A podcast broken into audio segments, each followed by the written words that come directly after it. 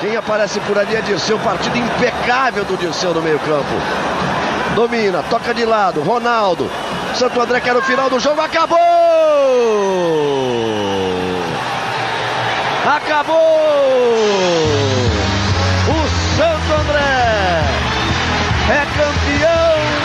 Copa do Brasil de 2004. Faça festa, torcedor do Ramalhão.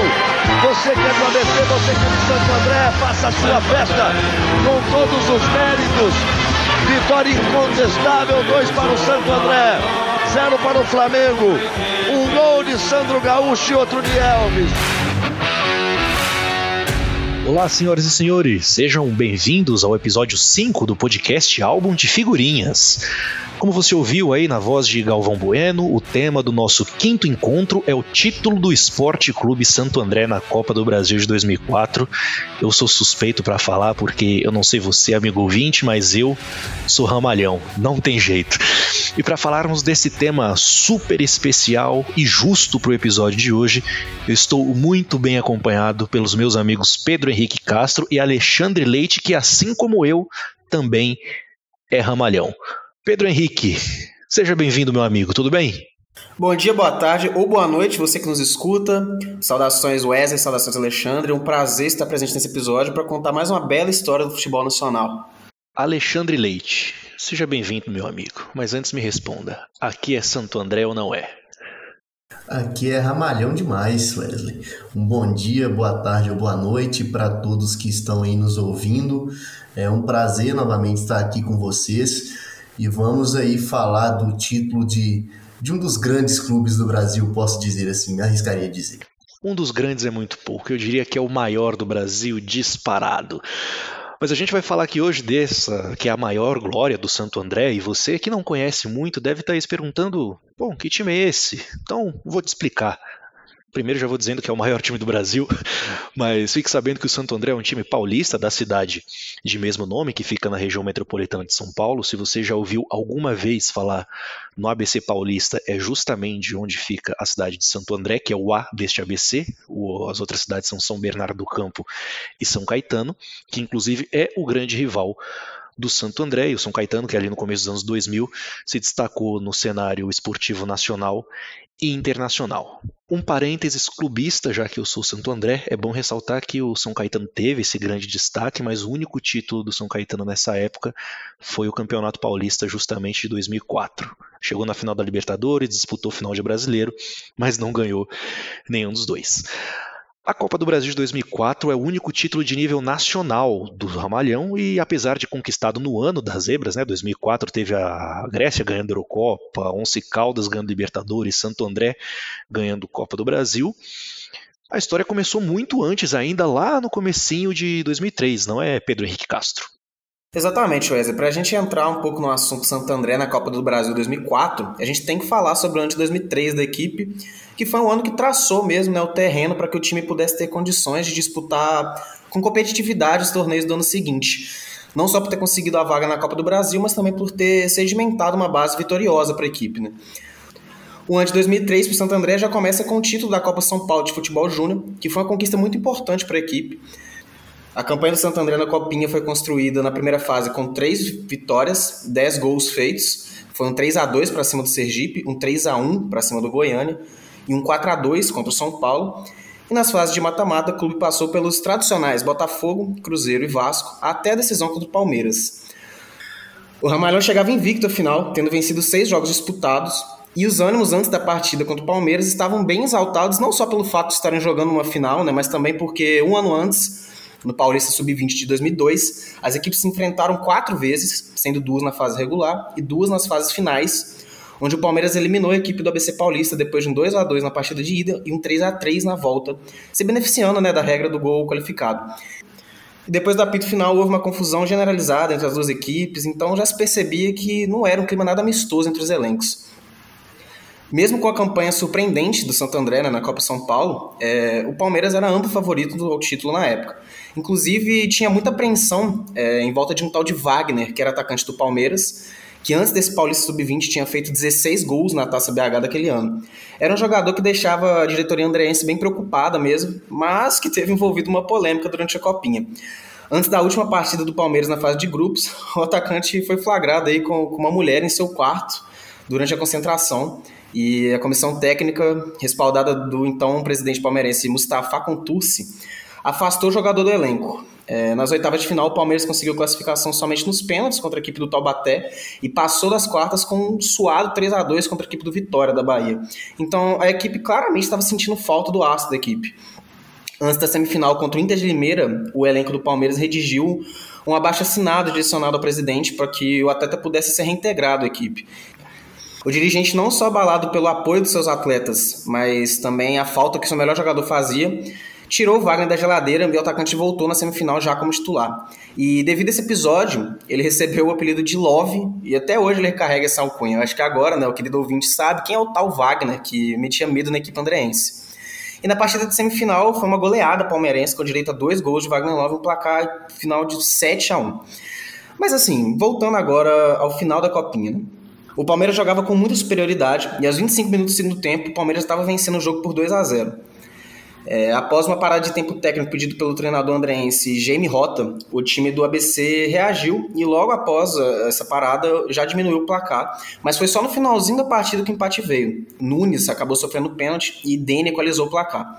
A prorrogação foi bem pegada, tendo, por exemplo, cartão vermelho para o capitão palmeirense Alceu, e ela foi até a disputa de penalidades máximas. E com 5 a 4 o Santo André se sagrou campeão da Copa São Paulo, com direito à provocação do atacante Nunes, que imitou um pouco, né, em alusão àquela clássica comemoração do então atacante corintiano Viola, e uma confusão generalizada envolvendo torcida alviverde, polícia, os elencos, começou, mas fato é que o Santo André se sagrava campeão da Copa São Paulo. O título foi uma consagração né, do projeto Jovem Santo André, lançado pelo então presidente Jairo Livoles em 1997, onde a equipe colocou olheiros em várias partes do país, estruturou as divisões de base, visando o futuro mesmo da equipe. E para entender bem a, a, importância desse torneio para o Ramalhão, seis jogadores relacionados nessa final contra o Palmeiras levantaram a taça da Copa do Brasil 2004.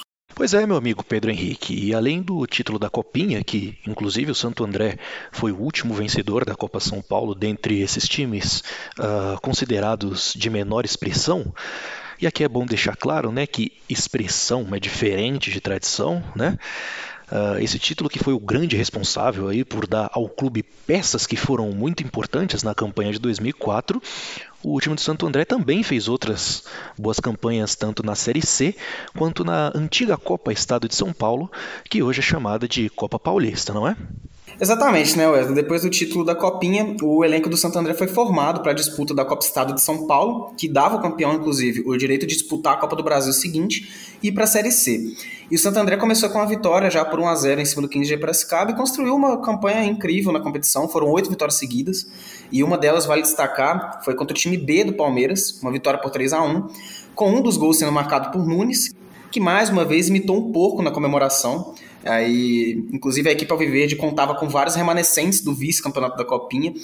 E em pleno Parque Antártica, né, obviamente começou um tumulto mais uma vez. Inclusive no fim do jogo, mesmo protegido pela PM, o atacante levou um soco de um torcedor palmeirense. Então foi mais um episódio aí entre Santo André e Palmeiras que viria a se repetir algumas vezes. Aí ao longo desse episódio você vai saber mais. É... A equipe vinha bem, mas isso foi até começar a disputa da terceira divisão nacional. A equipe fazia uma boa campanha na Copa Estado de São Paulo, como eu já mencionei, mas começou a Série C muito mal. Num grupo com Atlético Sorocaba e Rio Branco de Americana, terminou a primeira fase com quatro pontos, empatado com o Rio Branco e se classificou só na última rodada, com um empate sofrido com o Atlético por 0 a 0 o clima no vestiário não era dos melhores também. É, nessa última partida da fase de grupos, inclusive, o atleta Tasso, importante jovem jogador que você vai ouvir muito aqui nesse episódio, foi expulso por uma simulação e Fábio Reis, outro jovem jogador, também não quis entrar na partida no fim do jogo. Aí o treinador deu uma entrevista coletiva criticando os jogadores mais novos, acabou demitido por não conseguir controlar os ânimos de seus jogadores. Foi contratado o treinador Luiz Carlos Martins, técnico que tinha experiência em divisões de acesso, e ele conseguiu unir bastante o elenco, sei lá, a paz mesmo entre os mais jovens e os mais experientes do elenco, que se entenderam, perceberam que precisava ser uma família mesmo para alcançar o acesso.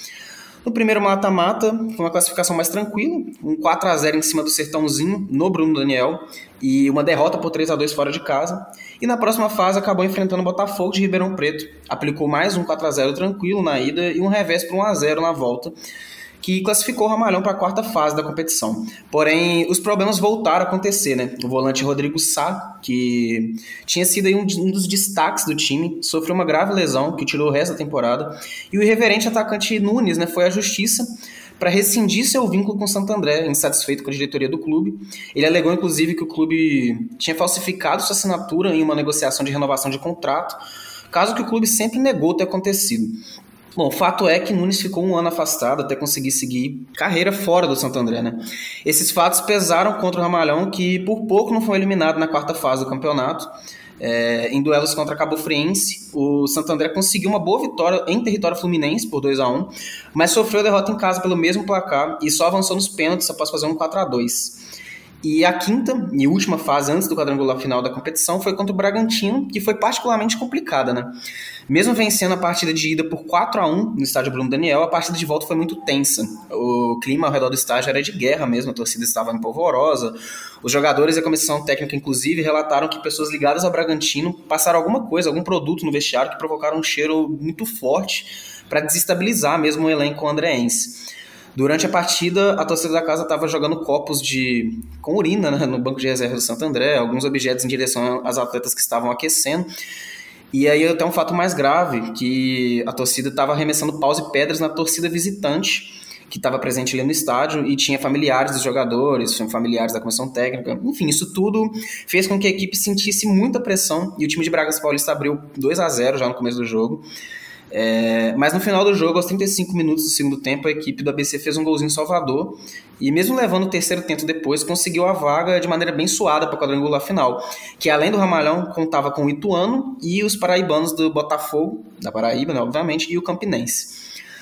O Santo André começou essa fase final com duas vitórias, foi um 1 a 0 no Campinense em casa e um 3 a 1 contra o Botafogo lá na Paraíba. Partida essa que marcou uma grave lesão do então goleiro titular Júlio César, que deu espaço para o reserva júnior para o resto da competição.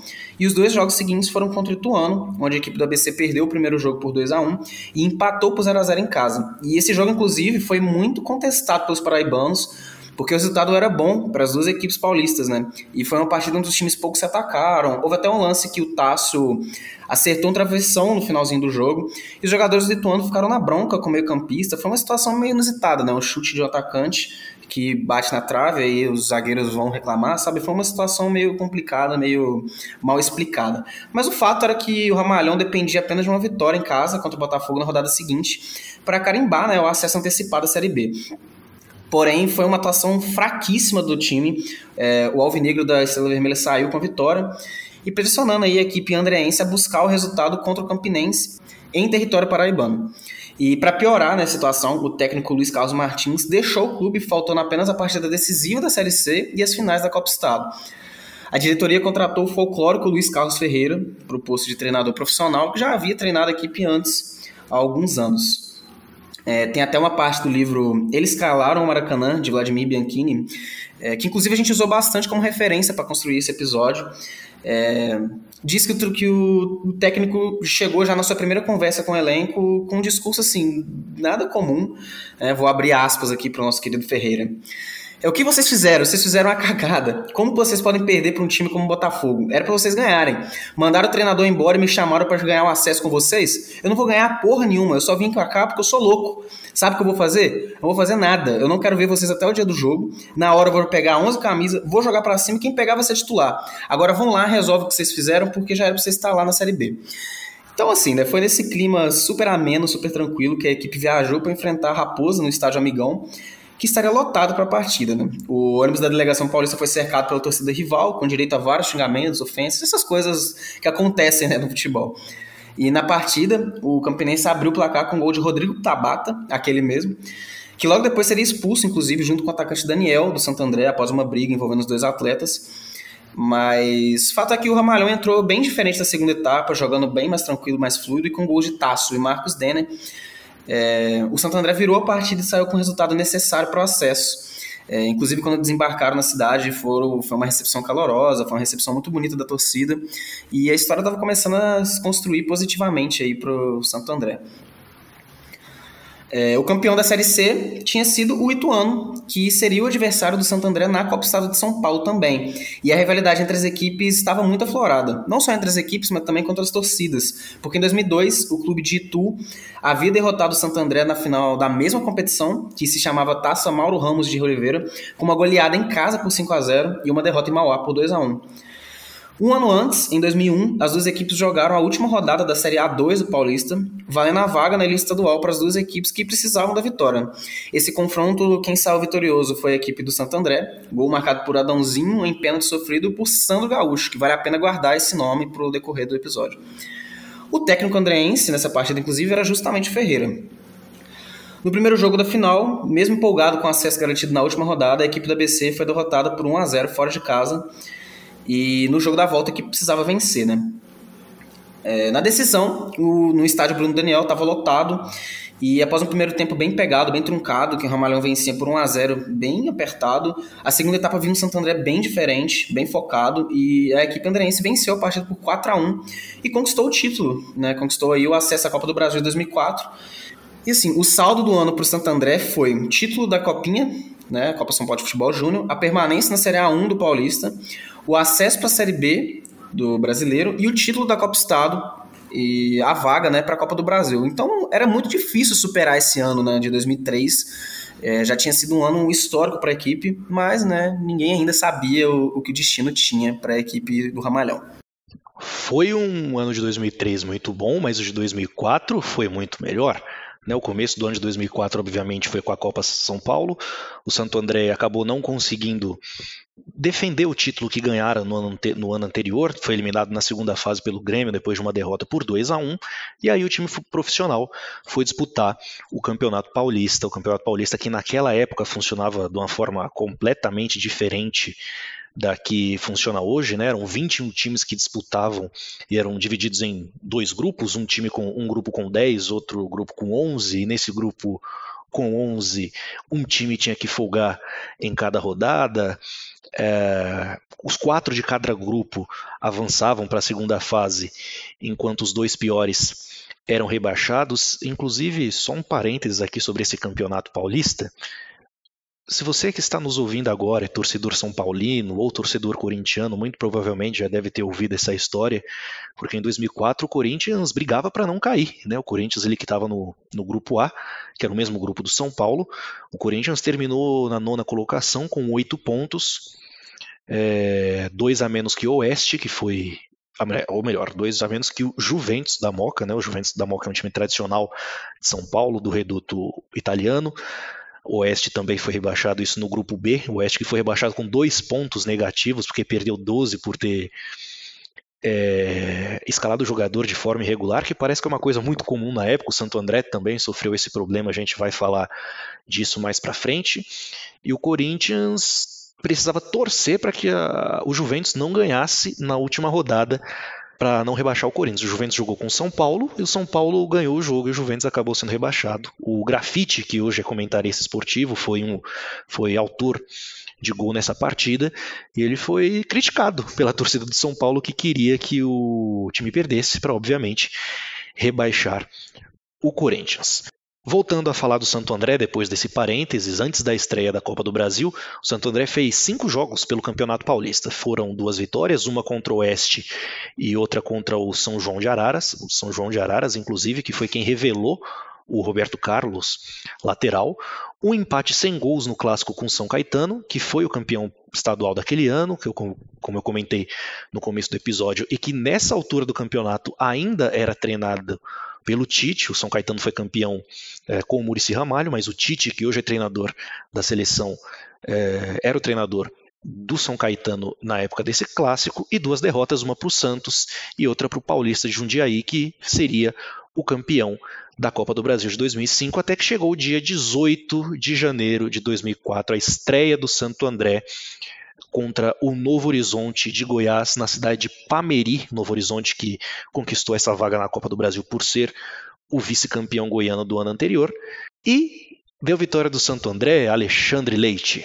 Isso mesmo, Wesley. Como você bem disse, o primeiro adversário do Santo André na Copa do Brasil foi o Novo Horizonte, né? De forma surpreendente, havia sido campeão goiano no ano anterior perdeu apenas é, para o Goiás na disputa por pênaltis. E apesar da boa campanha no Campeonato Goiano, pouco se sabia sobre o time do Novo Horizonte. Isso porque a equipe havia passado por uma reformulação naquele ano de 2004 e diferente dos dias de hoje, as informações ainda não circulavam na internet com tanta facilidade, né? Então, a equipe do Santo André não sabia tanto sobre como jogava a equipe do Novo Horizonte. E quem também fez uma modificação no elenco foi o Ferreira. Irritado após duas derrotas seguidas no estadual, o treinador resolveu transformar o lateral direito Dendimar em um líbero e trocar o 4-4-2 para uma formação com três zagueiros, né? Essa inclusive é, é uma curiosidade, porque essa mudança de formação acabou dando tão certo que a equipe utilizou esse 3-5-2 até o final do torneio. E logo aos nove minutos do primeiro tempo, o Macanak, que viria a ser um dos principais jogadores da, da equipe do Santander no decorrer do torneio, marcou o primeiro gol da equipe na, da competição. O time do Novo Horizonte ainda teve que ver o seu principal atacante Emerson, que havia sido artilheiro do campeonato goiano no ano anterior com oito gols, sair lesionado ainda no início da primeira etapa. Né? Então, desfalcado do seu principal artilheiro, a equipe goiana acabou levando mais dois gols ainda no primeiro tempo ambos marcados por Jean Carlos. E no segundo tempo, a equipe do Santo André continuou pressionando e aos 19 minutos conseguiu chegar ao seu quarto gol após um cruzamento pelo lado esquerdo do campo, onde o zagueiro Fábio do Novo Horizonte tentou tirar, mas acabou jogando a bola contra o seu próprio patrimônio. E aos 37 minutos, Elvis, que tinha acabado de entrar na partida no lugar de Kleber Gaúcho, marcou o quinto gol e fechou a goleada do Ramalhão sobre o Novo Horizonte. Com a goleada, o Santo André garantiu a vaga de forma direta na fase seguinte, já que, de acordo com o antigo regulamento da competição, a equipe que vencesse a partida por mais de dois gols na condição de visitante teria acesso garantido para a próxima fase. Depois da vitória, dessa bela vitória por 5 a 0 do Santo André sobre o Novo Horizonte lá em Goiás, o Santo André voltou as atenções ao Campeonato Paulista, não conseguiu a classificação para a segunda fase, né? Em 10 jogos conquistou 5 vitórias, 2 empates e 3 derrotas. Santo André ficou com 17 pontos e não ficou entre os quatro e os quatro que avançavam a, a segunda fase do Campeonato Paulista, então teve que virar as suas atenções para o jogo contra o Galo, ou melhor, para os jogos contra o Galo, certo, Alexandre Leite? Isso aí, Wesley. Né? Na fase seguinte da competição, o Santo André teria que passar pelo Atlético Mineiro, né, que havia eliminado a equipe do Catuense após reverter um placar improvável. O Galo perdeu o primeiro jogo por 4 a 2 fora de casa, mas na volta não tomou conhecimento dos adversários e venceu por 5 a 1. Então, além de vir embalado pela classificação da forma como foi, a equipe do Atlético ainda era considerada favorita no confronto contra o Santo André, né? E por esse motivo é, esperava-se até que o Ramalhão pudesse adotar uma postura mais defensiva para não correr o risco de tomar mais dois gols em casa e ser eliminado ainda no primeiro jogo. Né? Mas o Ferreira não quis saber de se defender, ele manteve a escalação em mistério até a hora do jogo e surpreendeu a todos colocando o time para frente. Né? A equipe da casa também soube é, utilizar muito bem as condições do gramado do, Bruno Daniel a seu favor, né? Isso porque o gramado ele era molhado antes das partidas, formavam-se muitas poças de barro que dificultava ali a troca de passes, né? deixava a partida mais pesada e como a equipe treinava todos os dias no estádio já conheciam, como dizem aí no mundo do futebol, todos os atalhos do gramado, né? E toda essa estratégia do Santo André acabou dando muito certo. A equipe do Galo foi surpreendida, é, acabou sendo completamente dominada pelos andreenses, que fizeram um, um, grande jogo e venceram pelo placar de 3 a 0. Logo aos 4 minutos do primeiro tempo foi o Alexandre que abriu o placar para o Santo André de cabeça. O segundo gol do Ramalhão foi feito aos 42 minutos, né, em uma falta pelo lado esquerdo, cobrada por Dedimar, que acertou o belo chute. E na segunda etapa, aos 32 minutos, Jean Carlos não desperdiçou o contra-ataque da equipe andeense e fechou, um, é, e fechou o placar em 3 a 0 para levar uma bela vantagem para o jogo de volta. É o jogo de volta que seria realizado em Belo Horizonte. A torcida do Galo é, estava esperançosa, apesar da boa vantagem construída pelos andreenses. Né? A torcida do Galo estava se lembrando da virada improvável que eu já citei aqui, que o time conseguiu sobre o Catuense. Acreditava que o feito poderia se repetir. Mas a equipe do Santo André, por sua vez, né, para aumentar ainda mais esse, favori, esse, esse otimismo da torcida do Galo, tinha perdido alguns jogadores importantes, como Dedmar, Fumagalli e Vander, que foram contratados pelo Marília. E, e foi o Galo quem saiu na frente com o gol de Márcio Araújo, depois de um chute de fora da área. Né, o Galo, depois desse gol, começou a colocar uma pressão enorme na equipe do Santo André. Aos 42 minutos do segundo tempo, conseguiu um gol com o Márcio Mexerica, que tinha acabado de entrar na partida e subiu sem marcação né, para fazer o segundo gol. Esse segundo gol incendiou de vez o jogo. Né? A equipe do Santo André não poderia mais tomar gol. Se tomasse mais uma, a partida seria decidida nos, nos pênaltis. Mas a partida começou a ficar muito tensa. Né? O, o jogador Dejaí do Galo acabou sendo expulso e com um a menos, a equipe mineira não conseguiu furar o bloqueio do Santo André e, apesar da vitória, saiu eliminado do torneio. Pois é, depois da classificação em cima do Galo, as coisas começaram a ficar um pouco difíceis para o Santo André, uma vez que os jogadores que participaram do Campeonato Paulista saíram do Santo André porque tinham um contrato único exclusivamente para jogar o Campeonato Estadual. Nem a diretoria do Santo André esperava que o time fosse avançar para a próxima fase da Copa do Brasil. Então o time precisou ser remontado ali às pressas. Muitos jogadores que jogaram os duelos contra o Galo são jogadores que não participaram do resto da campanha da Copa do Brasil e vice-versa, e o time teve que se praticamente se remontar em uma semana, já que o segundo jogo foi no dia 7 de abril e o primeiro jogo contra o Guarani, que foi um empate por 1 a 1 no Brinco de Ouro, foi no dia 14 de abril, logo ali uma semana depois. Alexandre Leite, conta para mim como foram esses duelos contra o Bugre. Então, Wesley, devido às grandes mudanças né, que você bem citou, o treinador Ferreira teve que escalar um time bastante remendado para enfrentar o Guarani, na, naquela época, né, a forte equipe do Guarani, que já havia se sagrado campeão do brasileiro em 78 e naquele ano estava jogando é, a elite nacional, né, a Série A. Mas mesmo com tantos problemas, o Ramalhão conseguiu fazer um bom jogo no estádio Brinco de Ouro da Princesa em Campinas. A partida foi muito equilibrada, né? O Santo André conseguiu sair na frente ainda na primeira etapa, mas precisamente aos 23 minutos, com o Edmar, que acertou um belo chute de fora da área. E ainda no primeiro tempo, o Guarani teve a chance de empatar, com um pênalti a ser cobrado pelo veterano Viola, mas o jovem goleiro da equipe do Santo André, o Júnior, pulou para o canto esquerdo e conseguiu fazer né, uma grande defesa, evitando o gol de empate. Apesar da chance perdida, a equipe do Bugre continuou pressionando e conseguiu fazer seu gol de empate aos 17 minutos do segundo tempo com o mesmo Viola que havia acabado de perder um pênalti. Né? O jogador conseguiu aproveitar um cruzamento e com o peito estufou a bola para os fundos das redes. No jogo de volta, a equipe do Santo André teve que ir novamente a campo com um elenco muito modificado, né? além de todos os jogadores que haviam sido negociados, o zagueiro Alex e o volante Marquinhos Bolacha se lesionaram.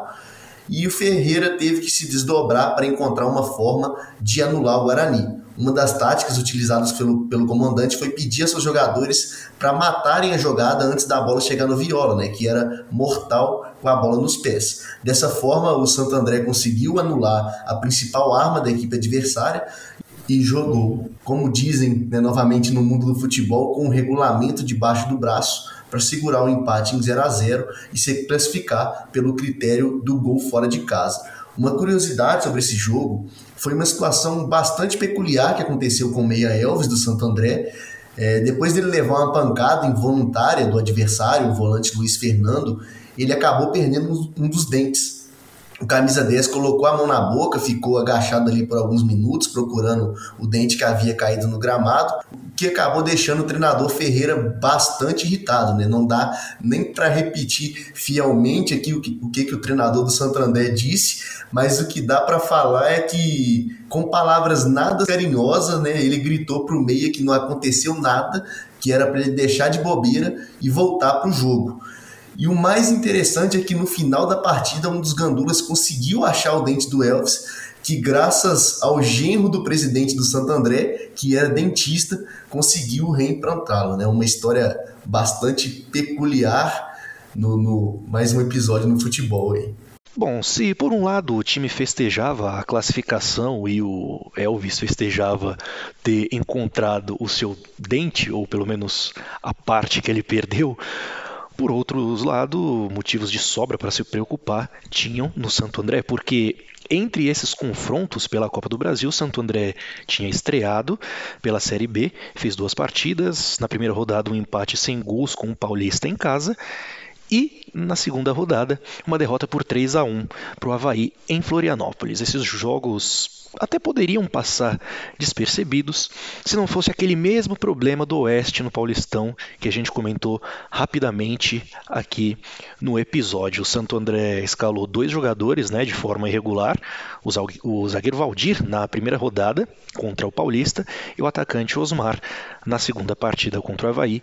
E o STJD decidiu que o time deveria perder 12 pontos além de pagar uma multa. Então o time caiu para a lanterna com a pontuação negativa, né? o time tinha um ponto só, já que tinha empatado a primeira partida e perdido a outra, caiu para a lanterna com a pontuação negativa e a partir daí teria muito trabalho, teria que remar muito para tentar recuperar toda essa pontuação.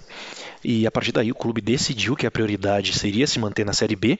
Na verdade, essa já era a prioridade, né? A Copa do Brasil nunca foi a menina dos olhos do Santo André em 2004. Só que o objetivo, obviamente, ficou ainda mais latente depois desse episódio. E como diz a frase, toda desgraça é pouca, né? O Santo André ainda teve outra perda agora na Casa Mata. Isso porque o Luiz Carlos Ferreira, né, o Ferreirão, deixou o comando do Santo André para assinar com o esporte. O treinador recebeu uma proposta que financeiramente para ele era irrecusável. Ele já tinha decidido que se transferiria para o time pernambucano. A diretoria de Santo André até tentou fazer um jogo duro ali, né? Mas não conseguiu segurar o treinador. Para o lugar dele veio o Pericles Chamusca, que foi recomendado por um diretor do Vitória, né, o Chamusca, que fez um excelente trabalho na base da equipe baiana, levou o time ao terceiro lugar da Copa São Paulo em 93, foi campeão paulista, ou melhor, foi campeão baiano, né, em 95, isso com 29 anos, e ele trabalhou com alguns jogadores que despontaram, né, no futebol nacional, como Dida, Alex Alves, Vampeta, Edilson, todos esses jogadores que passaram pela base do Vitória, passaram pelas mãos do Pericles Chamusca, e entre eles o Dedimar, Dedimar que jogava no Santo André naquele momento, e obviamente fez aquele meio campo ali com a diretoria do clube que aceitou fechar com o Pericles Chamusca. O Chamusca era um treinador jovem, né, mas experiente e que conhecia a Copa do Brasil ali muito bem, já que dois anos antes ele levou o Brasiliense, que em 2002 tinha só dois anos de existência. Olha só, veja você, dois anos de existência e já disputando uma final de competição com a Copa do Brasil. Uh, mas o Brasiliense acabou perdendo para o Corinthians aquela final. O treinador chegou, uh, já conquistou a primeira vitória do Santo André na Série B, foi um 2 a 0 contra o Ceará, e depois já comandou o time contra o Palmeiras na Copa do Brasil, Pedro Henrique Castro. Bom, a próxima fase, né, como bem introduziu aí o Wesley, foi contra o Palmeiras, um rival mais difícil, né, que o Santo André entrava como um azarão mais uma vez. Porém, nessa altura da competição e o retrospecto contra as equipes que eram ditas como favoritas, né, por exemplo, o Atlético Mineiro e o Guarani, o torcedor tinha motivos né, para acreditar no seu grupo. E a ideia do elenco do, do, Ramalhão era não perder o jogo em seus domínios e levar a decisão da vaga para o jogo de volta no Parque Antártico. E assim foi. No Bruno Daniel, um empate em 3 a 3 Os três gols marcados pelo Palmeiras no Bruno Daniel trazem uma dificuldade a mais no jogo de volta, né? Pois os gols eram qualificados, né? Tinha a regra do gol fora. Então, qualquer empate com menos de dois gols, né, ou seja, 0 a 0 1 a 1 ou 2 a 2 serviria para a equipe alviverde e, em caso de mais um 3 a 3 a partida iria para as penalidades máximas. E ninguém acreditava né, que seria possível um empate mais elástico do que esses, então a mentalidade sim era de que a equipe teria que buscar uma difícil vitória fora de casa. Bom, o jogo da volta foi épico, uma partida bem movimentada, vários gols, onde o primeiro tempo já havia terminado 3 a 2 para o Palmeiras. Faltando aproximadamente aí uns 10 minutos para o fim do tempo regulamentar, é, o placar contabilizava 4 a 2 para a equipe alviverde. Então o Santo André precisava de dois gols, não tinha tanto tempo assim. Mas numa bola alçada na área, aos 35 minutos do segundo tempo, o Sandro Gaúcho reacendeu a esperança de que o impossível poderia acontecer. Mas foi só bem no finalzinho mesmo, aos 44 minutos do segundo tempo, que Tasso fez um golzinho salvador e que classificou né, a equipe para a semifinal da Copa do Brasil. A equipe do Santo André sabia das dificuldades do elenco palmeirense, abusou das bolas paradas, onde os quatro gols marcados vieram dessa forma. Se somarmos a partida de ida e da volta, dos sete gols marcados pelo Santo André, seis vieram de bola parada. Então, foi uma estratégia que deu muito certo. A torcida palmeirense ficou muito na bronca com o sistema defensivo de sua equipe, principalmente com o goleiro Marcos, né, o ídolo alviverde, ídolo brasileiro também, né, por que não, devido ao, ao pentacampeonato mundial pela seleção brasileira. Foi um roteiro de cinema mesmo, as quartas de finais para o Ramalhão, e foi esse jogo que acendeu mesmo a chama de que, sim, era possível ser campeão da Copa do Brasil. E uma curiosidade, Pedro, é que nesse jogo é, foi um placar tão improvável que alguns jogadores, tanto do Palmeiras quanto do Santo André, ficaram sem entender né, o, que, que, o que, que tinha acontecido depois daqueles resultados em 4 a 4 Muitos foram conversar com o árbitro para entender quem havia passado, né? Inclusive, até o, teve jogador que pensou que ia para os pênaltis, né? Teve jogador do Santo André que achou que eles tinham perdido, e só depois do juiz explicar o que havia acontecido que esses jogadores né, foram de fato comemorar a vitória do Santo André. Outra curiosidade muito bacana também, Alexandre, Pedro Henrique, amigo, amiga ouvinte, é que o Tássio, um dos autores do gol, ele era palmeirense. Um amigo dele tinha sonhado que ele faria um gol numa partida e eliminaria o time do coração. Esse amigo do Tássio depois acabou falecendo. E isso é uma história que mexe sempre com ele quando ele conta. Tássio, que é cria da base do Santo André, também campeão da Copinha. Em 2003, inclusive, amigos, me veio aqui uma pequena curiosidade. Uh, vocês sabem um atleta muito famoso, campeão de campeonato brasileiro, campeão de Libertadores, irmão de um atacante muito famoso, uh, filho de um centroavante que fez sucesso no Curitiba, fez base no Santo André e também foi campeão da Copinha. Vocês têm alguma ideia de quem seja esse jogador? Conta pra gente, Wesley. Richarlison, sim, o Rick é cria da base do Esporte Clube Santo André, também campeão da Copinha em 2003. Está informado. Dando prosseguimento à campanha do Santo André naquele 2004, naquela Copa do Brasil. O Santo André, depois das partidas do Palmeiras, né, entre essas, essas partidas do Palmeiras, Santo André empatou duas partidas pela Série B.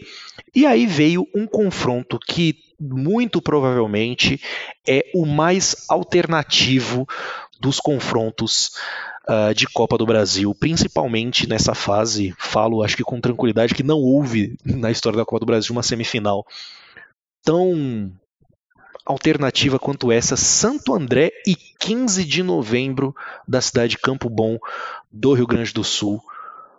Alexandre Leite, conta um pouquinho mais pra gente dessa partida. É isso mesmo, Wesley. Já era uma surpresa, né, o Santo André ter chegado nessa fase semifinal. O 15 de novembro também, né, foi uma grande surpresa positiva. A equipe não, não, também não tinha tanta expressão no futebol nacional e por isso, dessa vez, o Ramalhão não entrava em campo como azarão, né? O 15, a campanha dele foi passar pelo, pela Portuguesa Santista, Vasco, Americano do Rio de Janeiro e Palmas até chegar à semifinal. Então, tirando o tradicional Vasco da Gama, né, podemos dizer que a chave do clube gaúcho contava com muito menos equipes de expressão se comparadas ao caminho que o Santo André teve que enfrentar até ali. Né? O Ramalhão teve que eliminar grandes equipes como o Atlético Mineiro e o Palmeiras. Então havia um certo receio né, de que a equipe do Santo André pudesse entrar com um pouco de salto alto para a partida, tendo em vista tudo que eles já haviam feito até ali na competição. Mas o 15 não estava ali à toa, né? Comandado por Mano Menezes, a equipe gaúcha era muito bem treinada, jogava um futebol muito técnico e eficiente. Podemos inclusive destacar como prova desse bom futebol a vitória por 3 a 0 sobre o Vasco em pleno São Januário. Né? Então, por mais que essa fase parecesse ser mais tranquila que as anteriores, foi um obstáculo muito difícil para o Santo André. Na partida de ida, o 15 venceu por 4 a 3 né? os gaúchos chegaram a abrir o placar em 4 a 1 e resultado que estava encaminhando muita classificação da equipe, mas graças a Tássio e Osmar, que diminuíram a vantagem no placar, o Santo André ainda estava vivo para o jogo na volta do Estádio Olímpico, né? A partida terminou, como eu já disse, em 4 a 3. Falando em estádio, né, houve uma polêmica em relação ao jogo da ida em São Paulo. O jogo aconteceu no Pacaembu, porém até algumas horas antes ele estava marcado para acontecer no Anacleto Campanella. No entanto, já em cima da hora do jogo, uma obra foi iniciada e acabou inviabilizando a disputa da partida. É, alguns torcedores, inclusive, chegaram a ir até o Anacleto e só lá descobriram a mudança de sede. Né? Foi uma verdadeira confusão. No jogo da volta, o Santo André chegava com outra mentalidade, né? Ao chegar no Rio Grande do Sul, a delegação andreense notou um, um, clima de euforia exagerado, vindo não só da imprensa gaúcha, mas também dos jogadores. Né? Havia uma história de que Perdigão, aquele mesmo que marcou a época no Inter e que era um dos destaques do 15, estava fazendo um churrasco para amigos e disparando que eles já aguardavam o Flamengo na final. O governador do estado do Rio de Janeiro tinha ido à partida, o prefeito do Campo Bom também, tinha até uma festa né, já montada para após o apito final para comemorar a classificação do time gaúcho. Tudo isso fez com que o Ramalhão entrasse mais concentrado na partida e talvez o salto alto tenha até mudado de pé né, nesse jogo da volta da SEMI, podemos dizer assim, já que a equipe gaúcho estava com toda essa euforia de que já estaria na final. O jogo foi também muito emocionante. Né? A equipe do Campo Bom abriu o placar no primeiro tempo com o gol de Belmonte, é, o que dificultaria ainda mais a missão do Santo André, mas ainda na primeira etapa, no que provavelmente foi o gol mais bonito da competição, Sandro Gaúcho empatou o placar. No segundo tempo, o jogador fez mais um gol e virou um jogo. No entanto, o resultado de 2 a 1 ainda classificava a equipe gaúcha. Né? O Santo André precisava de fazer mais um gol e a salvação veio do banco de reservas. Macanaca entrou na partida e depois de uma cobrança de escanteio, aproveitou a sobra para bater no contrapé do goleiro e fazer o gol da classificação andreense. Dali até o fim do jogo, né, seria um bombardeio à meta do Santo André, mas graças à boa atuação do goleiro Júlio César, que retornava de lesão, e também um pouco de sorte, né, visto que o 15 de Campo Bom teve chances claríssimas para fazer o gol que precisava, o resultado se manteve favorável à equipe andreense, agora finalista da Copa do Brasil pela primeira vez na sua história, inclusive a primeira vez que disputou a competição, né? Vale ressaltar que o 15 de Campo Bom é, não conta mais com um time profissional de, de, futebol. A agremiação ainda existe com outros esportes, mas o departamento de futebol foi encerrado em 2008, passou por uma reestruturação, né, chegou a abrir novamente em 2013, mas devido a um desempenho muito abaixo do esperado, acabou fechando novamente as portas, é, não tendo né, no horizonte planos para a reativação do setor e conta hoje apenas com categorias infantis de base. Bom, falando sobre fases semifinais né, de Copa do Brasil alternativas, né, conforme o Wesley falou antes da gente contar essa história aí do 15 de Campo Bom, a gente teve em 1994 uma semifinal entre Linhares Esporte Clube do Espírito Santo e Ceará, o que talvez tenha sido uma final alternativa, talvez. O Ceará, que é um time já mais tradicional, mas que havia passado por grandes equipes na época, como o Internacional, o Palmeiras. Então fica aí o registro que 10 anos antes a gente teve uma, uma semifinal um pouco incomum também, por assim dizer o 15 de Campo Bom, que, como o Alexandre bem disse, hoje não conta mais com o futebol profissional, é um clube antigo, né? Foi fundado lá em 1911 e o primeiro time profissional que montou foi só em 1994. O time foi duas vezes seguidas, né? Vice-campeão estadual ali em 2002 e em 2003. E o time do, do 15 de Campo Bom era composto por jogadores ali já experientes, né? Tinha o atacante Dauri, que foi o artilheiro da Copa do Brasil de 2004, ele que passou por Grêmio, passou por Inter. Tinha o Patrício, lateral direito, que jogou no Grêmio depois, que inclusive é, foi, foi a expulsão dele, né? Que fez aquela confusão começar na Batalha dos Aflitos. É, tinha o Bebeto, né, que o Bebeto que marcou um dos gols depois jogou no Santo André. Tinha um jogador chamado Gerson Lente, que foi revelado pelo, pelo Santo André e é de Santo André. E o Perdigão, né, como o Alexandre bem disse, ele que se destacou pelo Inter, ele jogou no Santo André em 2003 e ele tinha um, um, um sentimento ruim ali pela forma que ele foi demitido do clube porque a diretoria não gostava muito da vida dele. fora de campo. Então o Perdigão acabou sendo demitido do Santo André, foi jogar no 15, por isso que ele tinha essa esse sentimento contra o Santo André. Bom, depois de passar pelo 15, o Santo André comemorava a classificação para a final, enquanto corria atrás do prejuízo na Série B. Né? A gente lembra que o time ainda tinha contas a pagar na competição, ainda devia pontos, e o duelo contra o esporte em casa seria a chance do time sair da pontuação negativa. O esporte, a gente lembra agora, era treinado pelo Luiz Carlos Ferreira, que tinha saído justamente do Santo André. Então você já pode até imaginar como é que estava o clima nada amistoso para o lado do Ferreirão lá no ABC, não é? No fim das contas, o Santo André acabou vencendo o jogo, foi 2 a 0. É, esses três pontos conquistados zerou a pontuação, então o Santo André voltou a ter uma. saiu né, da, da pontuação negativa, terminou de pagar essa dívida de 12 pontos e agora começaria a remar uh, ah, para correr atrás de sair da zona de rebaixamento. Antes da rodada seguinte da Série B, que foi contra o Bahia e foi um jogo que terminou sem gols, o Santo André descobriu que teria o Flamengo né, pela frente na Copa do Brasil.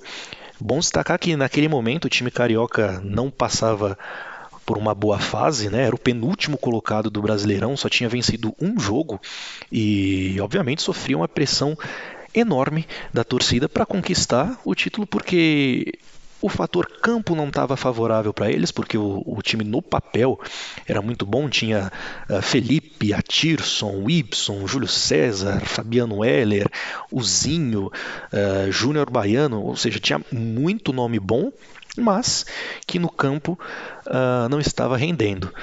E também o fator diretoria também não estava lá essas coisas, né? O presidente do Flamengo era bastante criticado, uh, salários atrasados, porque teve um, um problema com a Petrobras, que era patrocinadora do Flamengo na época, enfim grandes problemas que, que jogavam essa pressão para cima do time do Flamengo, lógico, né, por parte da torcida.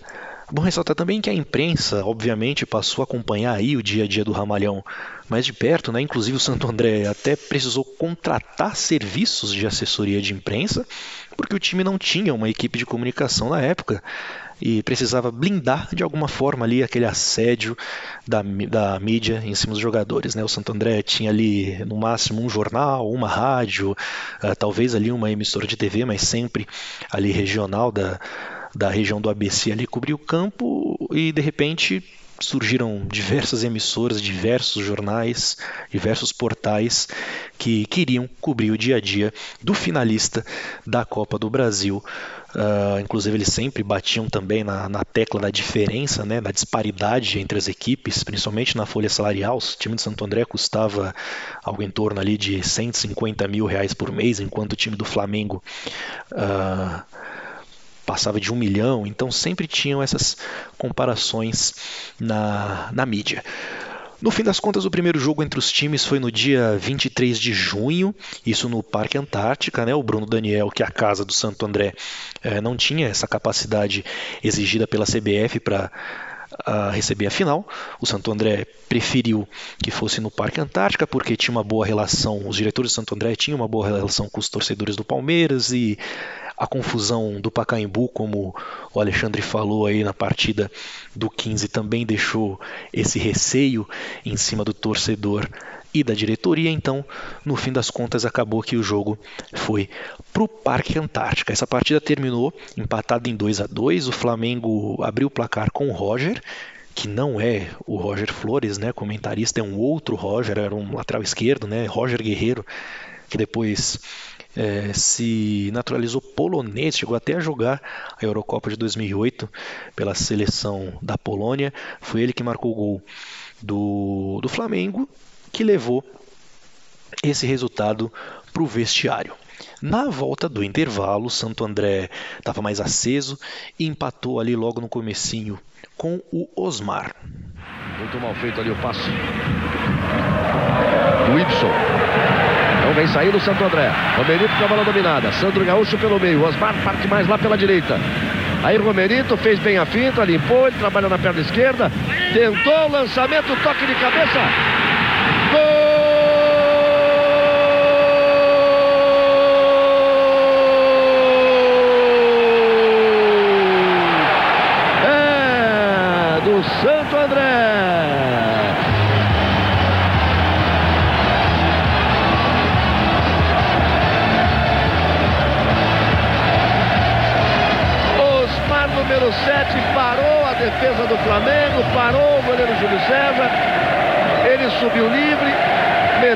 Cabeça para a bola. O Wilson de Souza Mendonça olhou para o Bandeira, para o Luciano Cruz. O Luciano Cruz correu para o meio. Ele foi dando bandeira. E virou o jogo com o Romerito. Inclusive, foi nesse gol que o senhor Galvão Bueno cometeu esta gafe. Aí preocupado o Júlio César. Vem bola na área do Flamengo. Um Santo André, um Flamengo. Primeiro jogo da decisão. Olha o cruzamento. Fabiano fez o corte lá atrás. Insiste o Santo André. André Bahia chega por ali, a bola batida. Gol!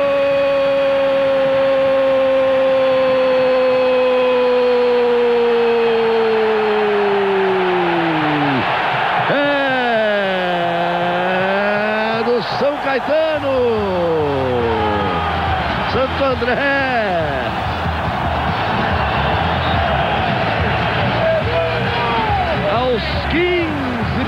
Ramalho, número 8. Ato falho. O segundo gol do Santo André. narrar gol gritando o nome do principal rival e ainda errando o nome do jogador. Que situação, hein, senhor Galvão Bueno? Obviamente o Galvão pediu desculpa e justificou dizendo que ele estava mais acostumado a narrar jogos do São Caetano do que jogos do Santo André, então por isso que ele cometeu esse ato falho. Eu particularmente não sei se essa desculpa colou, mas fato é que essa entra aí na, muito provavelmente nas maiores gafes da carreira do Galvão. O Santo André estava jogando bem aquela partida, inclusive, né? controlava o jogo, poderia até sair com a vitória, mas uh, se deu empate aos 38 minutos já da etapa final. Uh, um gol de falta do Atirson, né? Atirson bateu a falta, a barreira abriu e a bola foi no canto. A partida terminou em 2 a 2 e esse empate né, dava uma boa vantagem aí ao time do Flamengo, já que gols marcados fora de casa era critério de desempate. Né? Para o Santo André só restava empatar também 2 a 2 no Rio de Janeiro, que aí esse placar levaria a partida para os pênaltis, ou vencer no Maracanã.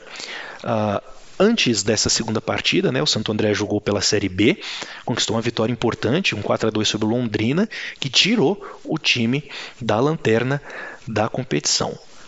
Na quarta-feira seguinte, aí no dia 30 de junho de 2004, no histórico Maracanã, palco de tantas histórias, e até por falar em palco, né, tem um caso curioso envolvendo esse tipo de, de estrutura.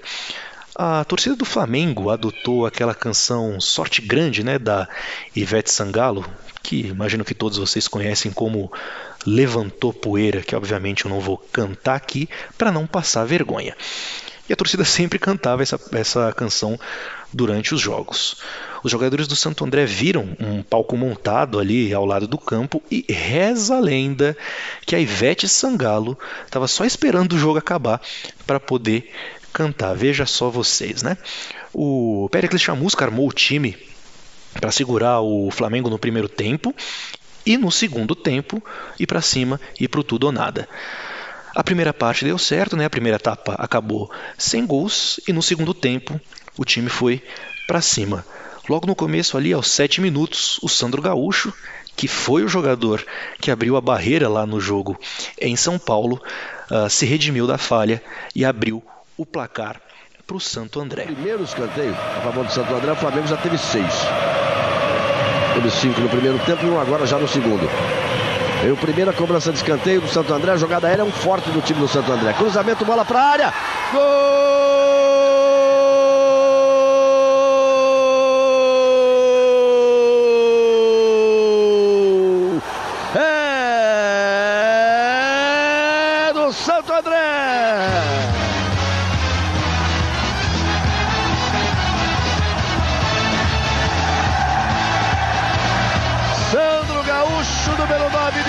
Cabeça, ficou livre, ficou solto. Ninguém do Flamengo para marcar. Na cobrança do escanteio dizia: A jogada aérea é o forte do time do Santo André. Cruzamento, muita preocupação. O Flamengo treinou muito. Ficou marcando muito ali o Romerito, ficou marcando o Alex, ficou marcando o Edmar, normalmente os que fazem o gol de cabeça. Deixaram o Santo Gaúcho livre, completamente livre.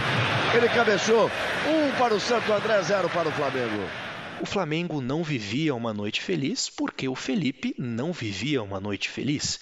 E aí não tem jeito, né, gente? Quando o craque do time tá mal, o time também vai mal. O Santo André, de novo, dominava as, as, ações do jogo, foi muito pouco incomodado durante a partida e chegou ao segundo gol com o Elvis aos 23 minutos do segundo tempo, aí enterrando de vez as chances do Flamengo vencer o título. Aí o André Bahia. Domina ali pelo meio. O Dirceu. Carrega, botou na frente pro Osmar. Cruzamento, bola pra área. Gol!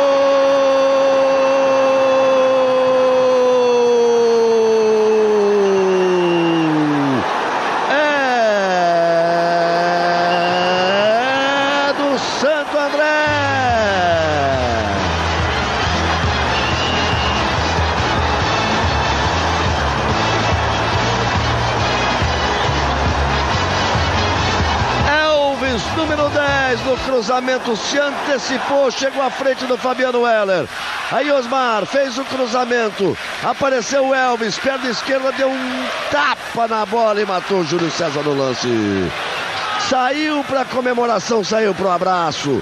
Bota a mão na taça o time do Santo André. Dois para o Santo André, zero para o Flamengo.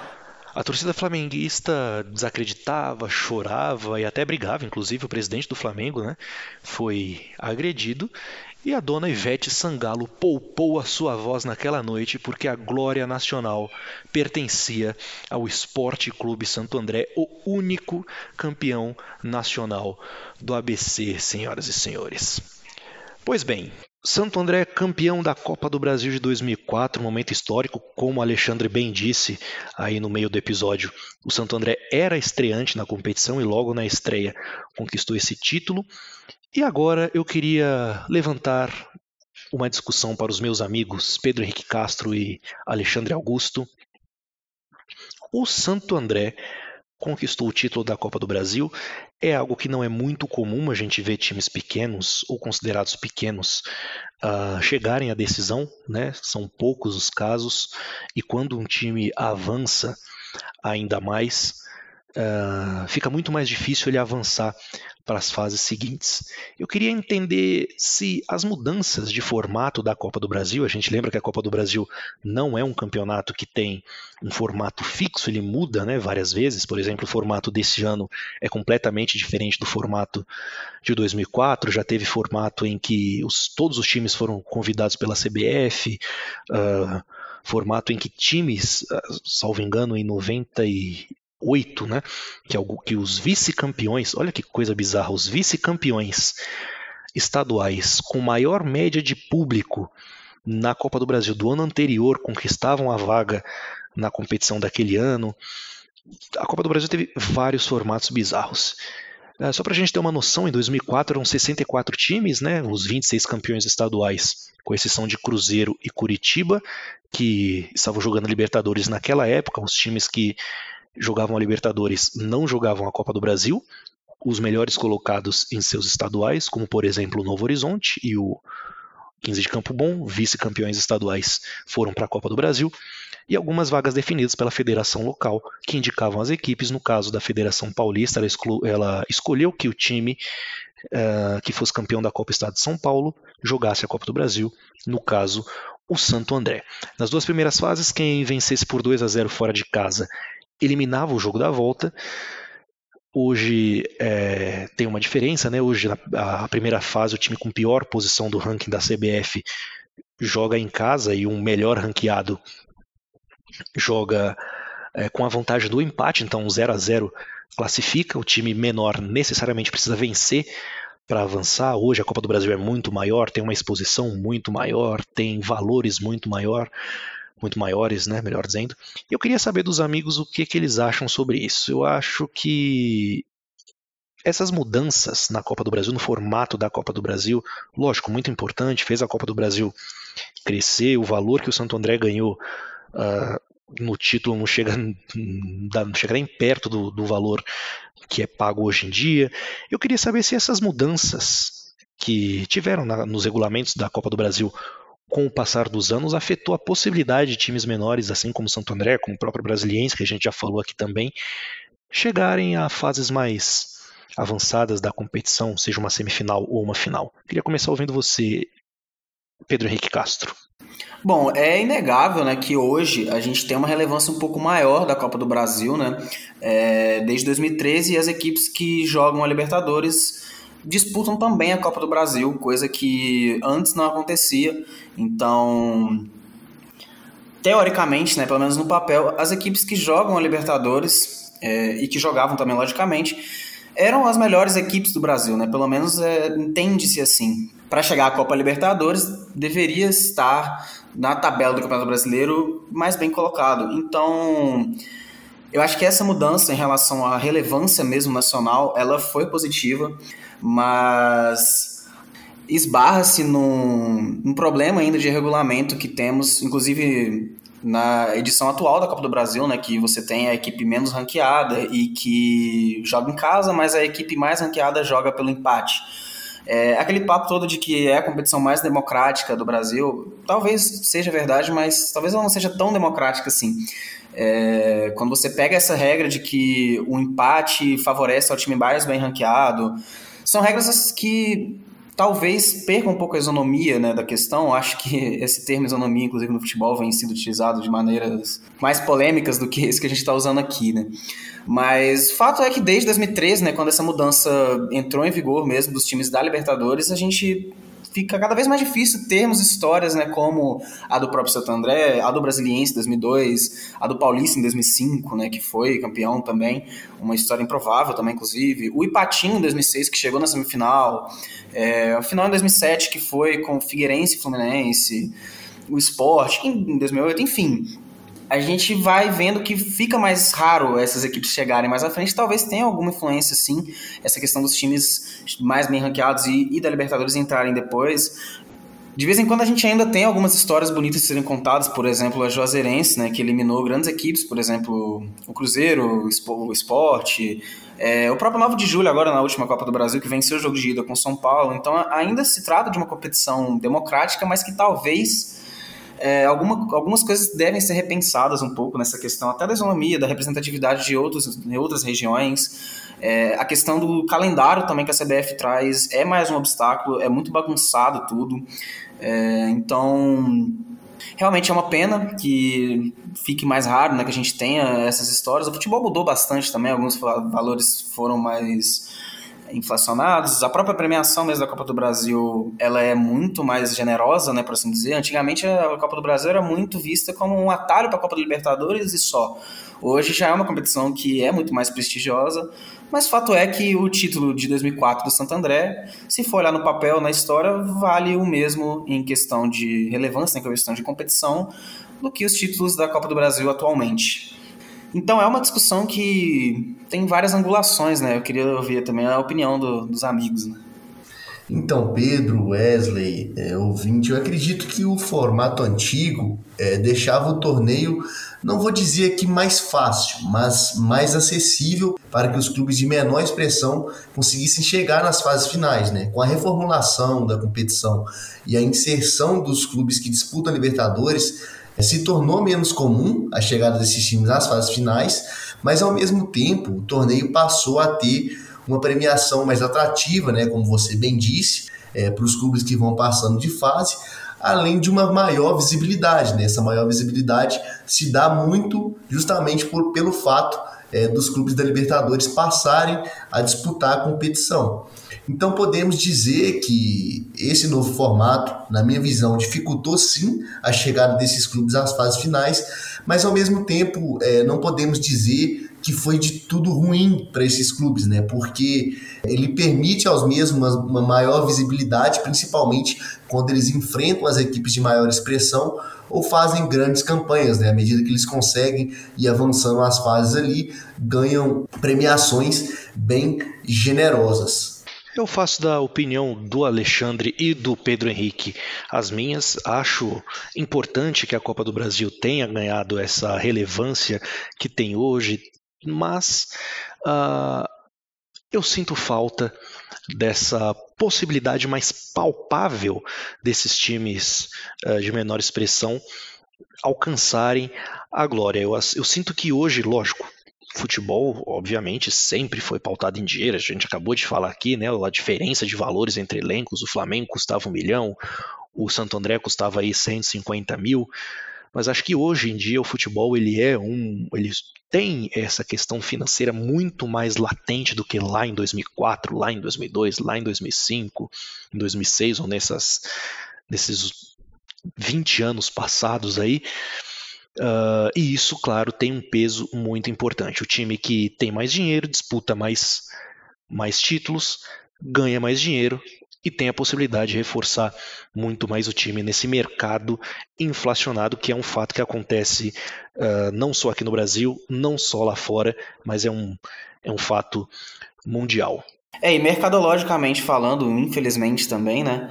É, uma semifinal, por exemplo, entre Santo André e 15 de novembro de Campo Bom é menos interessante para as grandes marcas, para os patrocinadores, enfim é, do que uma semifinal igual a gente tem agora, que são equipes que têm elencos mais bem montados, elencos mais caros. Por exemplo, o Flamengo Atlético Paranaense, que está tendo agora, né? E a gente está gravando isso um dia antes dessas resoluções das, dessas partidas.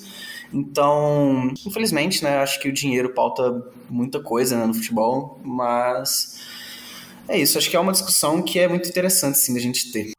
Depois do título e da festa, a vida obviamente precisou seguir, né? O Santo André ainda tinha a Série B, estava na zona de rebaixamento e precisava correr atrás do prejuízo depois de perder aqueles 12 pontos uh, lá no começo do campeonato por conta da escalação dos jogadores regulares, como a gente falou aqui já no episódio. Depois da final da Copa do Brasil, o Santo André jogou no sábado seguinte, né? A final foi numa quarta-feira. O Santo André jogou no sábado seguinte contra a Portuguesa pela 11 rodada do campeonato e, naturalmente, a ressaca do título bateu. Foi uma aparição muito ruim da equipe, uma derrota de, por 3 a 0, né? Na conta, mas é aquela que, que passa batido, né? O torcedor não vai ficar reclamando, os jogadores também não, não ligaram muito. Uh, os diretores até tentaram reclamar ali com os jogadores, mas eles falaram, pô a gente acabou de conquistar aí o título da Copa do Brasil, a gente está curtindo ainda, deixa isso para lá. E a diretoria acabou não se preocupando muito. Mas, dali em diante, o time se fechou e jogou outros 12 jogos, né? E conquistou 8 vitórias, um empate e 3 derrotas. Subiu para a 14 colocação com 29 pontos, encerrou o campeonato com 29 pontos. E se não fosse aqueles 12 pontos né, perdidos uh, por conta da escalação dos jogadores regulares, o Santo André teria terminado em quinto e, consequentemente, se classificaria para a fase final. É importante aqui a gente destacar o seguinte, que a a, a fórmula de disputa da Série B de 2004 era completamente diferente do que é hoje. Né? Primeiro que eram 24 clubes que jogavam, todos jogavam entre si ali na primeira fase como se fosse num, num turno único, né? É, e depois os oito melhores se classificavam para uma segunda fase. Esses oito eram divididos em dois, dois grupos de quatro equipes. Esses grupos jogavam a partida, jogavam entre os próprios grupos, né? Partidas em ida e volta. Os dois melhores de cada grupo formavam um quadrangular final e os dois melhores desse quadrangular final era quem subia para a primeira divisão do ano seguinte. É legal ressaltar também que o Santo André é o dono da melhor defesa da, da, da Série B daquele ano. A equipe sofreu apenas 28 gols. E a última partida do Santo André naquele ano foi a derrota por 2 a 1 para o Santa Cruz fora de casa. Isso no dia 25 de setembro. Depois de 2004, o Santo André ficou parado até o ano de 2005, que foi o ano, inclusive, que o time jogou a Libertadores, certo, Pedro Henrique Castro? Bom, né, até hoje, o vencedor da Copa do Brasil tem uma vaga garantida né, na fase de grupos da Copa Libertadores da América, a competição aí mais prestigiosa, mais importante do continente. E em 2005, como não seria diferente, o Santo André estreava na competição e era o segundo brasileiro na história a jogar Libertadores, concomitantemente a segunda divisão nacional. Essa lista tinha, na época, só o Criciúma, que em 1992 jogou a Copa Libertadores, caindo para o São Paulo nas quartas de final. O campeão daquele ano, diga-se de passagem. Posteriormente nessa lista teríamos o Paulista, que foi o vencedor da Copa do Brasil de 2005, a Copa do Brasil seguinte ao Santo André, e o Palmeiras em 2012, que no mesmo ano havia vencido a Copa do Brasil, mas foi rebaixado no Brasileirão. O grupo do Ramalhão era composto pelo paraguaio Cerro Portenho e o venezuelano Deportivo Tátira. E mais uma vez o destino colocou o Palmeiras né, no caminho do Santo André. E a fase de grupos começou muito mal para a equipe andreense. Foi uma derrota para o Deportivo Tátira por 1 a 0 um empate por 2 a 2 com o Cerro e um 1 a 1 contra o Palmeiras.